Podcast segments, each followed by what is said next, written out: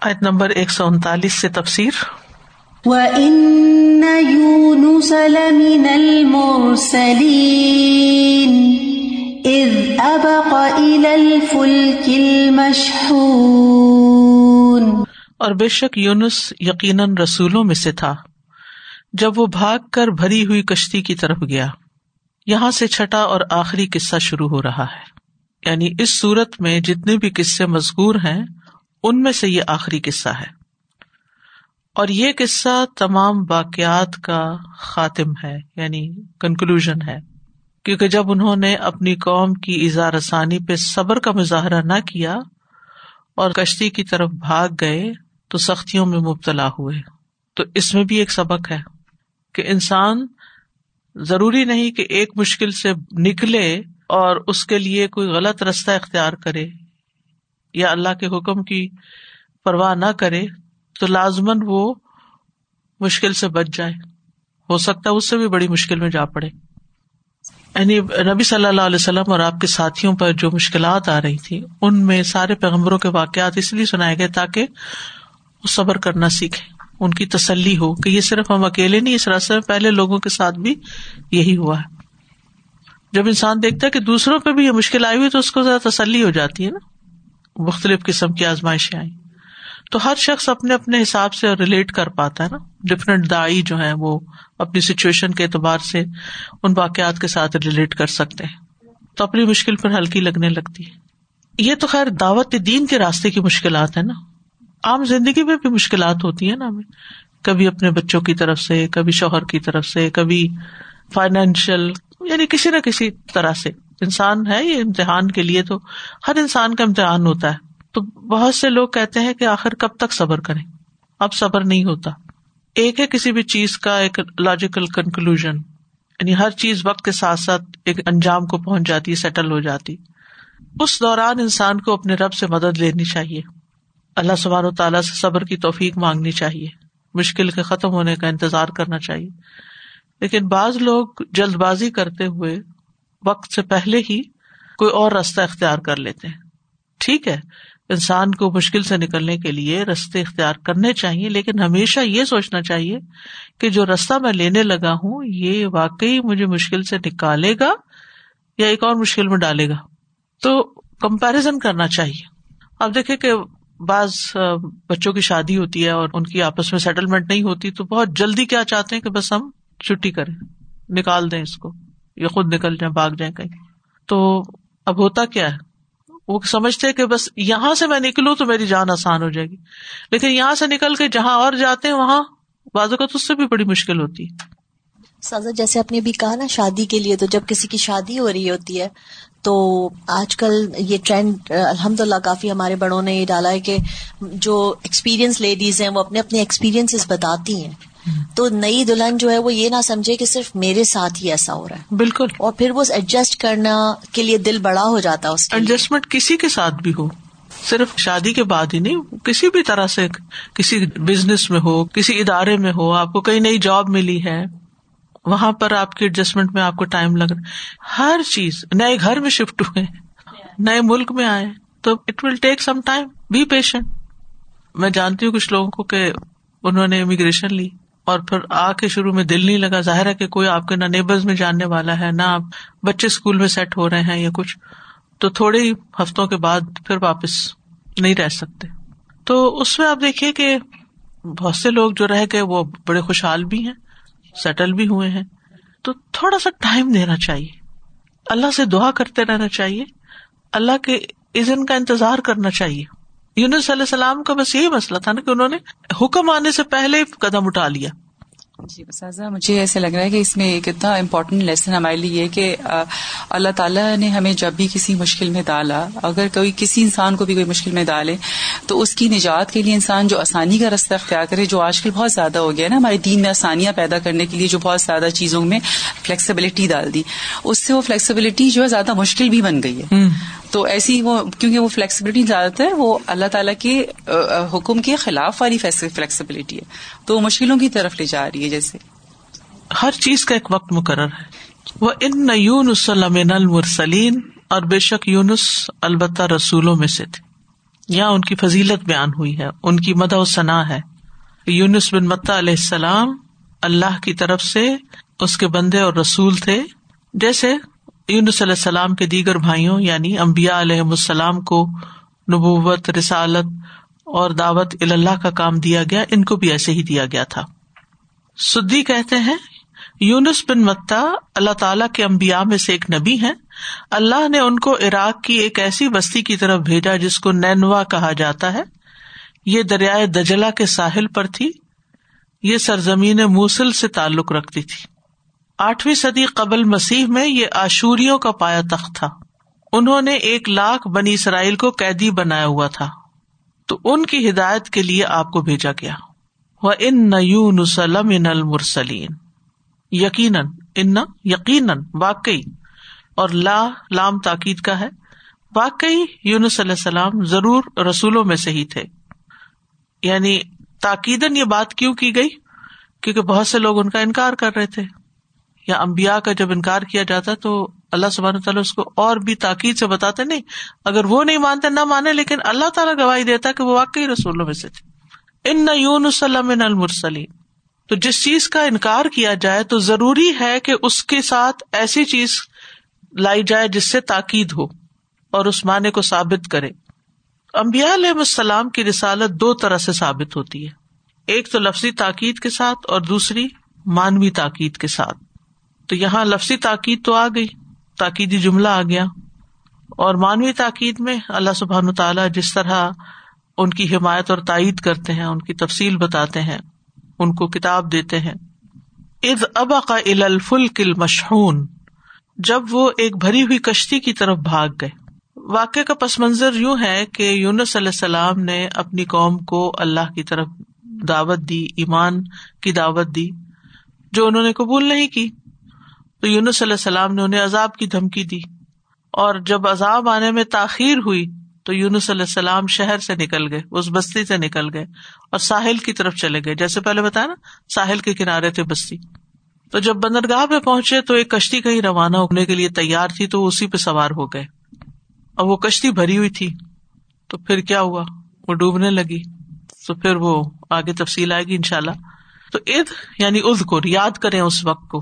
ابا کا ابا کا مطلب ہوتا ہے جو اس طرح فرار ہو کے چلا جائے کہ اس کا پتا نہ چلے کہیں، یہ گم جائے۔ تیزی سے بھاگنے کے لیے بھی آتا ہے۔ یوں لگتا ہے کہ یونس علیہ السلام بہت تیز رفتاری سے نکلے تھے اور کسی کو بتا کے نہیں نکلے تھے، ناراض ہو کے نکلے تھے۔ جب ان کی قوم ایمان نہیں لائی تھی اور ابھی عذاب بھی نازل نہیں ہوا تھا۔ اور ویسے یہ ابقا کا لفظ جو ہے وہ غلام کا اپنے آکا سے بھاگ نکلنے کے لیے استعمال ہوتا ہے۔ خصوصاً جب مالک کی طرف سے کوئی خطرہ بھی نہ ہو۔ اور ذمہ داری سے فرار کے لیے بھی آتا ہے۔ یعنی از ابا قل الفل کی یعنی ترا کل بلدا بغیر ازن ربی، اپنے رب کے عزن کے بغیر وہ جگہ چھوڑ دی۔ اس سے ایک اور بات یہ پتا چلتی ہے کہ ہر پیغمبر اپنے رب کا غلام ہوتا ہے، اس کے فرمان کا پابند ہوتا ہے۔ اس کو وہی کرنا ہوتا ہے جو رب کا حکم ہوتا ہے، وہ اپنی مرضی سے کام نہیں کرتا۔ نہ وہ اپنی مرضی سے کام شروع کرتا ہے اور نہ وہ اپنی مرضی سے چھوڑ سکتا ہے۔ سبحان اللہ، کتنی بڑی ذمہ داری ہے۔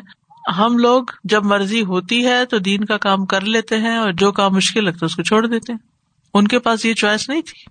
تو یونس علیہ السلام کے لیے یہ الفاظ ایک خاص وجہ سے بیان ہوئے نا کہ وہ اللہ کے بندے بھی تھے اور جیسے بندہ یا غلام جو ہوتا ہے، وہ اللہ کی اجازت کے بغیر جب کوئی کام کر لیتا ہے یا ایک غلام اپنے آکا کی مرضی کے خلاف، بغیر نہیں، خلاف، تو اس کے لیے یہ لفظ استعمال ہوتا ہے۔ اصل ابودیت کیا ہے کہ اپنی تمام خواہشات کو چھوڑ کر اللہ کی اطاعت میں جان کی بازی لگا دی جائے۔ تو انہوں نے تبلیغ کی مزید مشقتیں سہنے سے ایک طرح سے فرار حاصل کیا، انکار کیا۔ اور اس پر اللہ تعالیٰ ناراض ہو گئے۔ صورت المبیا میں آتا ب مغازبن فضن اللہ علیہ اور مچھلی والا جب اپنی قوم سے غزب ناک ہو کر چلا گیا تو اس نے گمان کیا کہ ہم اس پر ہرگز قادر نہ ہوں گے۔ گمان بھی اللہ تعالیٰ نے نوٹ کر لیا کہ کیا سوچ کے نکلے۔ فضن اللہ نقطر علیہ یعنی ہم کچھ کہیں گے نہیں۔ اور مشہور کا لفظ جو ہے، کشتی کے لیے آتا ہے یا جہاز کے لیے آتا ہے، جب وہ سواریوں سے یا سامان سے بھر جائے فل کیپیسٹی میں۔ فساهم فكان من المدحضين. فالتقمه الحوت وهو مليم. تو اس نے قرا ڈالا، پھر وہ ہار جانے والوں میں سے ہو گیا۔ تو مچھلی نے اس کو نگل لیا، جبکہ وہ خود کو ملامت کرنے والا تھا۔ سا ہما قرا ڈالا۔ قرا اندازی کی وجہ کیا تھی؟ آپ جانتے کہ کشتی پہلے سے بھری ہوئی تھی۔ اور جب یہ گہرے سمندر میں گئی تو اس کا بوجھ اور زیادہ ہو گیا۔ تو جب بوجھ زیادہ ہو جائے تو دو باتوں میں سے ایک ضروری ہوتا ہے کہ یا تو بوجھ ہلکا کیا جائے یا پھر سب ڈوب مرے، جو بھی کشتی میں سوار ہے۔ تو ظاہر بوجھ ہلکا کرنا سب کے مرنے سے بہتر ہے، کیونکہ اس سے پھر باقی لوگ نجات پا جائیں گے جب کشتی ہلکی ہوگی۔ تو اب یہ ہے کہ کوئی بھی شخص خود کو تو آفر نہیں کر سکتا تھا، مجھے آپ سمندر میں پھینک دیں اور باقی سب بچ جائیں۔ ہر ایک کو جان پیاری ہوتی ہے۔ تو اس کا حل کیا سوچا گیا کہ قرآن اندازی کی جائے۔ جس کا نام نکلے اسی کو پھینکا جائے۔ اس کے علاوہ کوئی اور راستہ نہیں تھا۔ اور مد حزین دہس کہتے ہیں کیچڑ میں پھسلنے کو۔ ادہاس کہتے ہیں پھسلانے کو، کسی کو ناکام بنانا۔ تو یہاں مراد ہے پھسلائے جانے والوں میں سے کرا میں ہارنے والوں میں سے، مغلوب ہونے والوں میں سے۔ یعنی ان کا نام نکلا اور وہ پکڑے گئے۔ اور یہ لفظ آتا نا حجت ہم داحزہ یعنی ان کی حجت بےکار ہے، پھسلنے والی یعنی کام نہیں آنے والی۔ کہا جاتا ہے کہ تین دفعہ ان کا کرا نکلا۔ تین دفعہ قرآن اندازی کی گئی، ہر دفعہ انہیں کا نام نکلا۔ کشتی والے پہچانتے بھی تھے، وہ آپ کو پھینکنا نہیں چاہتے تھے، لیکن اب مجبور تھے کیونکہ سب نے طے یہی کیا تھا کہ جس کا نام نکلے گا وہی ڈالا جائے گا۔ تو بالآخر انہیں سمندر میں چھلانگ لگانی پڑی۔ اور وہ بھی سمندر کے بیچ میں اگر کہیں کنارے میں کشتی ہوتی تو اتر کے واپس چلے جاتے۔ فلتقم الحوت و ہوا ملیم ہوت کہتے بڑی مچھلی کو، ویل کو، شارک کو۔ التقم لقمے سے ہے لقمہ بنا لیا اس کو ہوت نے۔ بہت بڑی مچھلی نے نگل لیا اور وہ ملامت زدہ تھا۔ جو ملامت کا مستحق ہو، اس کو ملیم کہا جاتا ہے، چاہے اسے ملامت کی جائے یا نہ کی جائے۔ علامہ یلیم اسے اب دیکھو، پنجابی میں علامہ، سنا ہوا لفظ، علامہ۔ شکایت کے مانو یعنی وہ کسی کو تانا دینا یا شکایت کرنا، تو بہرحال شاید وہ بھی اسی سے علامہ یلیم اسے ملامت کرنا۔ تو ملیم کے یہاں تین معنی بنتے ہیں۔ ایک ہے خطا کار یہ ابن عباس کا قول ہے۔ دوسرا ہے، وہ خود کو ملامت کر رہے تھے اب۔ یعنی کوئی اور کرے یا نہ کرے، ان کو اب خود ان کا ضمیر ملامت کر رہا تھا کہ میں نے کیا کیا، کیوں کام چھوڑ کے آ گیا۔ اور تیسرا یہ کہ جو کچھ انہوں نے کیا تھا، اس پر یعنی کہ ان کی ملامت کی گئی۔ یہ کلبی کا کال ہے۔ کہا جاتا ہے، مفسرین کہتے ہیں کہ کس بات پر ان کی ملامت کی گئی؟ نمبر ایک، انہوں نے عذاب کے دن کی خود ہی تعین کر دی کہ اس دن تم پہ عذاب آ جائے گا، جبکہ اللہ کی طرف سے ابھی کوئی اعلان نہیں ہوا تھا۔ نمبر دو، قوم کی حرکات سے خفا ہو کر غصے میں بھرے ہوئے شہر سے نکل گئے تھے۔ اللہ تعالیٰ کے حکم کا انتظار نہیں کیا۔ اور ان کو یہ کہہ کہ نکل گئے کہ اب تین دن کے بعد تم پہ عذاب آ جائے گا۔ نمبر تین، جب قوم سے عذاب ٹل گیا، تین دن تو واپس نہیں گئے، تو اس وجہ سے ان کو ملامت کی گئی۔ بیسیکلی صبر نہ کرنے کی وجہ سے ملامت ہوئی۔ تو اصل میں کام تو یہی تھا کہ وہ اللہ تعالیٰ کے حکم کا انتظار کرتے، لیکن انہوں نے نہیں کیا۔ تو اللہ سبحان تعالیٰ ان سے ناراض ہوئے۔ پھر کیا ہوا؟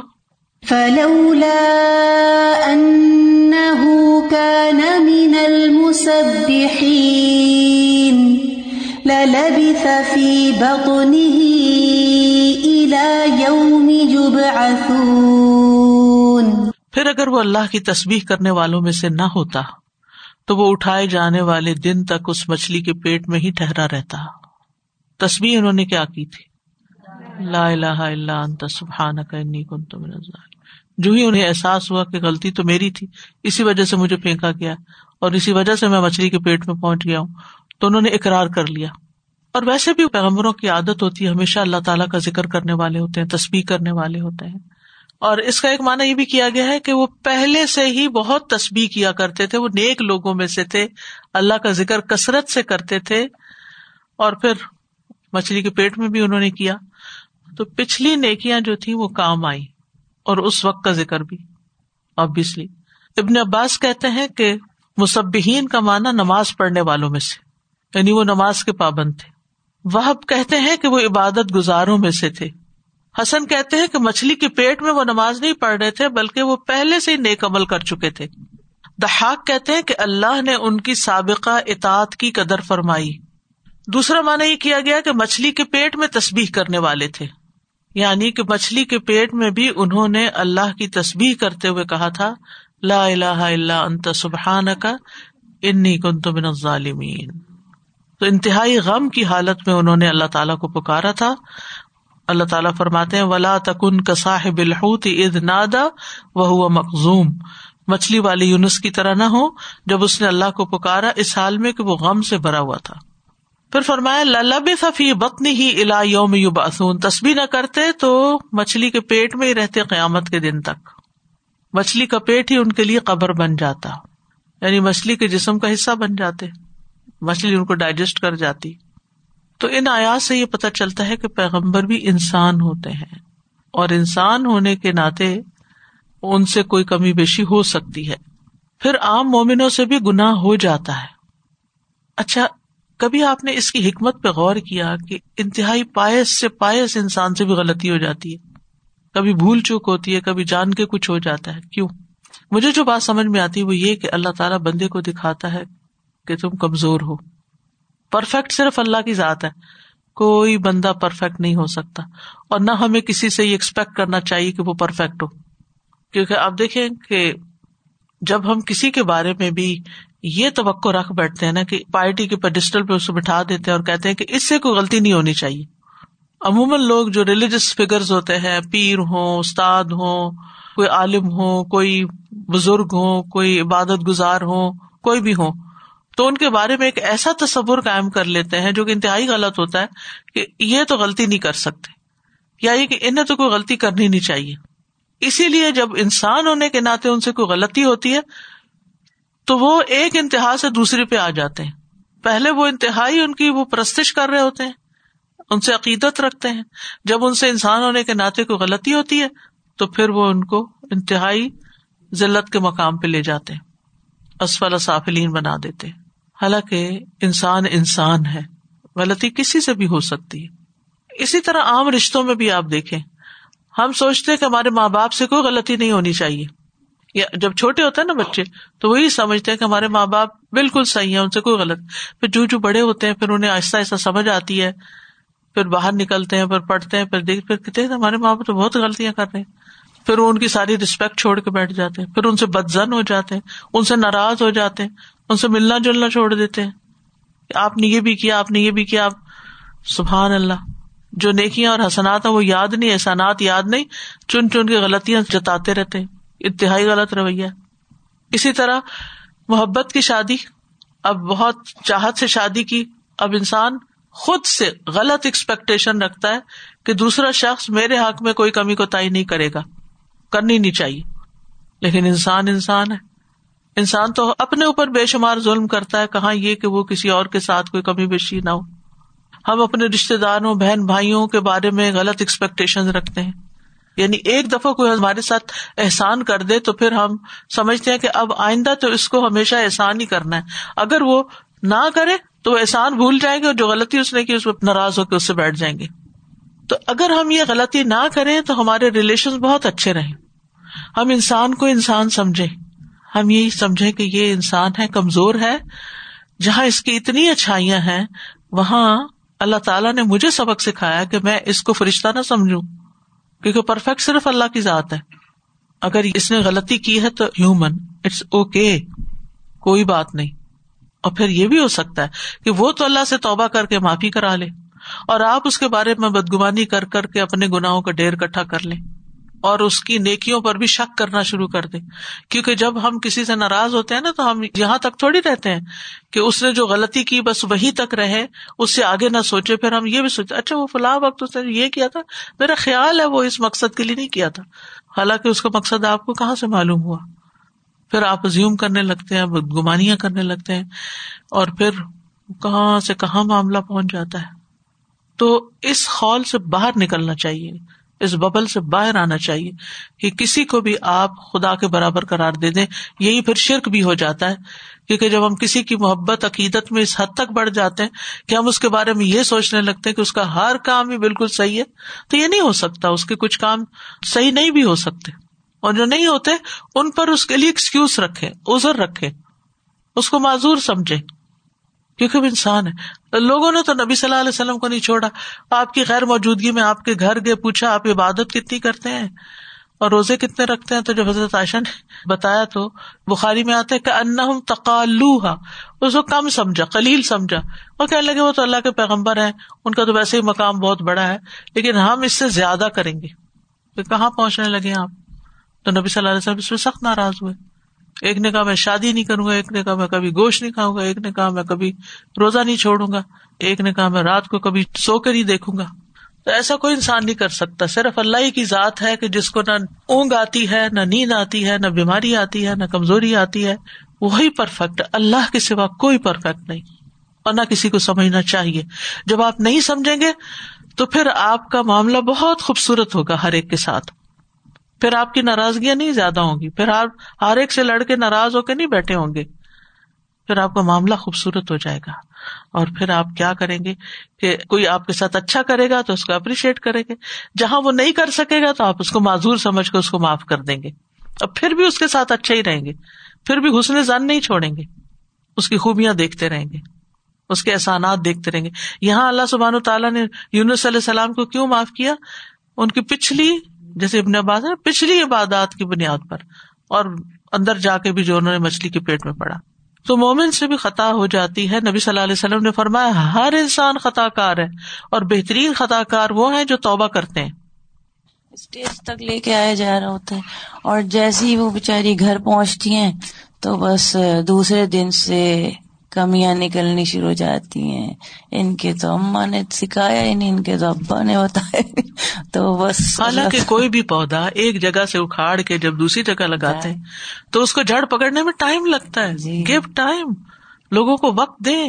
کوئی دین میں آتا ہے کوئی مسلمان ہو جاتا ہے نا ہم اس سے سمجھتے ہیں کہ بس اب فرشتہ بن جائے۔ اس سے کوئی غلطی نہ ہو۔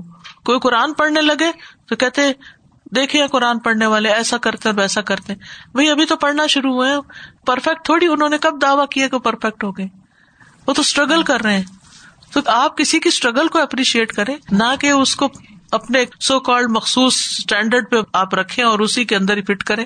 اگر اس میں نہیں فٹ آتا تو کاٹ دیں اس کو۔ اسی وجہ سے آپ دیکھیں ہماری خواتین بشاریاں کیا کرتی۔ شادی ہوتی ہے، سسرال کے جو تقاضے ہوتے ہیں اور جو مطالبے ہوتے ہیں، اب ان کی بنیاد پر وہ کبھی اپنا بازو کاٹتی ہیں، کبھی اپنی ٹانگ کاٹتی ہیں۔ مطلب یہ کہ اپنی جو عقل ہے، سمجھ ہے، اپنا طور طریقہ ہے، اپنا علم ہے، ڈگری ہے پیشن ہے جاب ہے یعنی ہر چیز کمپرومائز کمپرومائز کمپرومائز کرتے جاؤ کرتے جاؤ، ان کے ڈبے میں فٹ ہو جاؤ، پھر آپ کی قدردانی ہے۔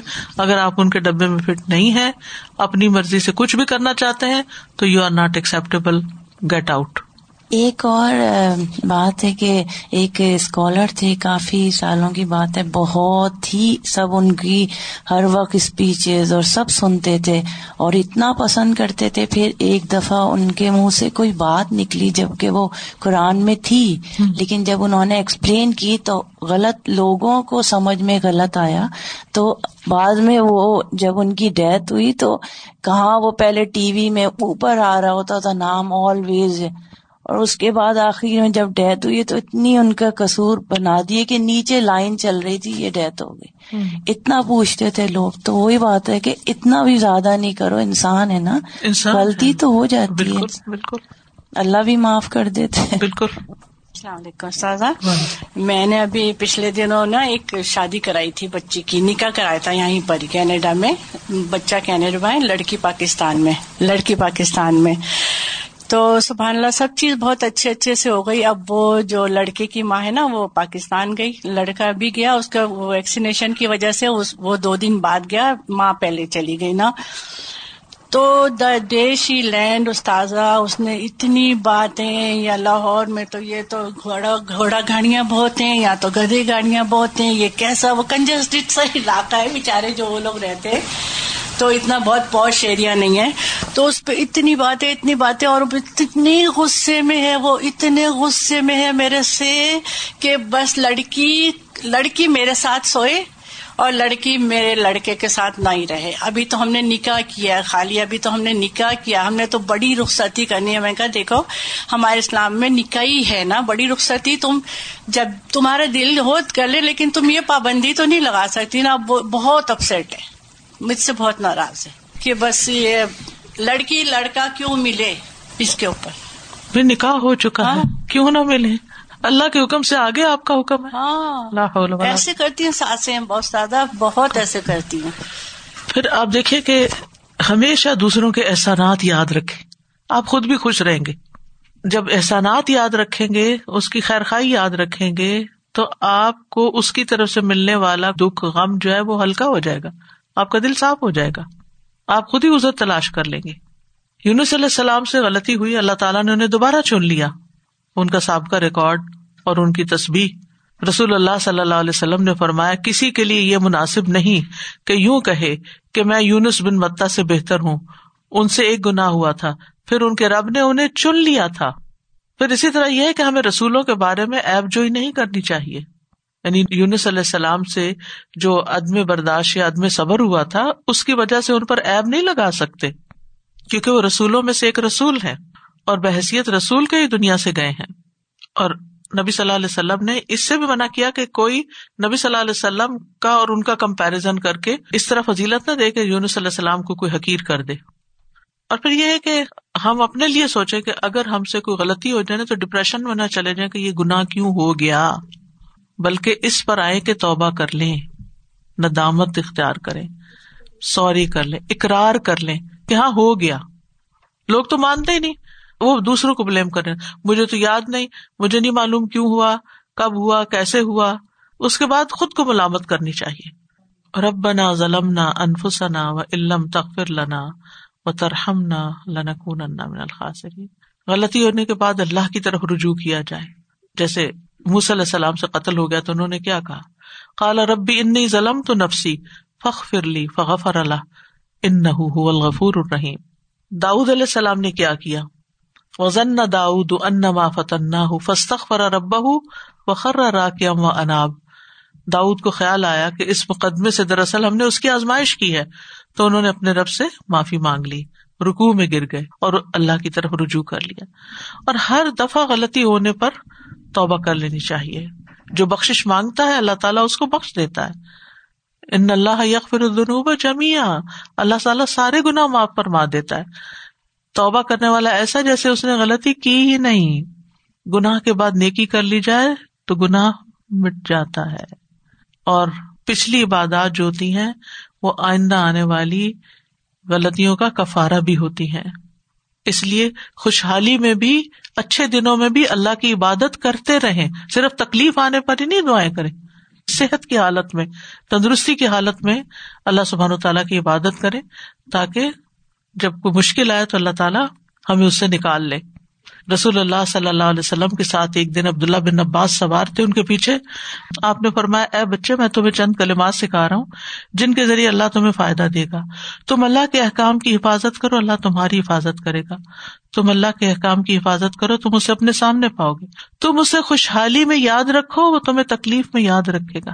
جب تم مانگو، اللہ سے مانگو۔ جب مدد چاہو، اللہ سے۔ اور نیک امال جو ہوتے ہیں، ان سے مصیبتیں دور ہوتی ہیں۔ وہ تین لوگ جو غار میں پھنس گئے تھے، ان کا قصہ آپ کو یاد ہے کہ انہوں نے اپنے نیک امال کا واسطہ دے کر اس مشکل سے نکلنے کے لیے اللہ سے دعا کی تھی۔ تو اگر ہماری زندگی میں بھی کوئی رکاوٹ آ جائے، کوئی مشکل آ جائے، تو کوئی نیک عمل یاد کرے اور کہ اللہ، اگر یہ تیرے لیے تھا، تو اسے راضی ہے، تو مجھے اس مشکل سے نجات دے۔ اور جو خوشحالی میں اللہ کو یاد نہیں کرتا نا، تو پھر تنگی میں بھی اس کی فریاد نہیں سنی جاتی۔ جیسے پھر اون کے ساتھ ہوا۔ زندگی میں اس نے اللہ کو نہیں مانا تو موت کے وقت ماننا اس کے کام نہیں آیا۔ اور پھر یہ ہے کہ خاص طور پر جو تصبیح ہے اور تصویر میں سے بھی آیت کریمہ جو ہے یہ غموں سے نجات کا باعث ہے۔ تصبیح سے تقدیر بدل جاتی۔ یہاں کیا فرمائے فلولا ان کان من المسبین اگر وہ تصبیح نہیں کرتے تو پھر کیا ہوتا؟ لب صفی بت نہیں یوم یو قیامت تک اس مچھلی کے پیٹ میں رہتے۔ اس کا مطلب ہے کہ اس مشکل سے نہ نکلتے۔ تو مشکل سے نکلنے کے لیے تسبیح۔ اور ویسے بھی دل کی تنگی اور سینے کی گٹن کا علاج ہے تسبیح۔ پریشانی یا ڈر اور خوف دور کرنے کا ذریعہ ہے۔ نبی صلی اللہ علیہ وسلم نے فرمایا، جو رات سے خوف کھائے کہ وہ اسے پریشان کرے گی، یا مال خرچ کرنے سے بخل کرے، یا دشمن کے مقابلے سے ڈرے، تو چاہیے کہ اس قول کی کثرت کر دے، سبحان اللہ و بھی کیونکہ یہ اللہ کے نزدیک سونے کا پہاڑ اللہ کے راستے میں خرچ کرنے سے زیادہ محبوب ہے اللہ کو۔ ویسے بھی تصبیحات جو ہے وہ گناہوں کا کفارہ بنتی ہیں، گناہوں کو دور کرنے کا ذریعہ بنتی ہیں۔ نیکیاں تو ملتی ہی ہیں، گناہ بھی جھڑتے ہیں۔ اور ایک دفعہ انسان الحمد للہ کہتا ہے تو میزان بھر جاتا ہے۔ سبحان اللہ اور الحمد للہ کہتا ہے تو زمین و آسمان کے درمیان کی فضا بھر جاتی ہے۔ واخر دعوانا ان الحمد للہ رب العالمین۔ سبحان اللہ و بحمد کا اشد اللہ اللہ اللہ انت استخر کا و اطوب السلام علیکم و رحمۃ اللہ وبرکاتہ۔